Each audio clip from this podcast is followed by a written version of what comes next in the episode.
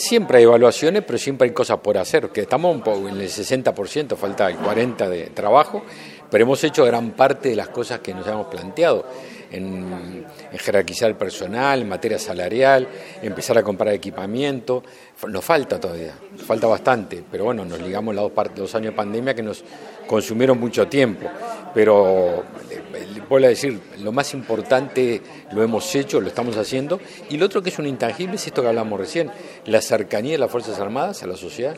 Han visto en estos tres años a las Fuerzas Armadas como nunca eh, presentes en cada circunstancia que la sociedad lo, necesitó, lo, necesitó. Yo que sé, ahora recién en la sequía este, en tajamares, abriendo cauces de arroyos, de ríos, etcétera.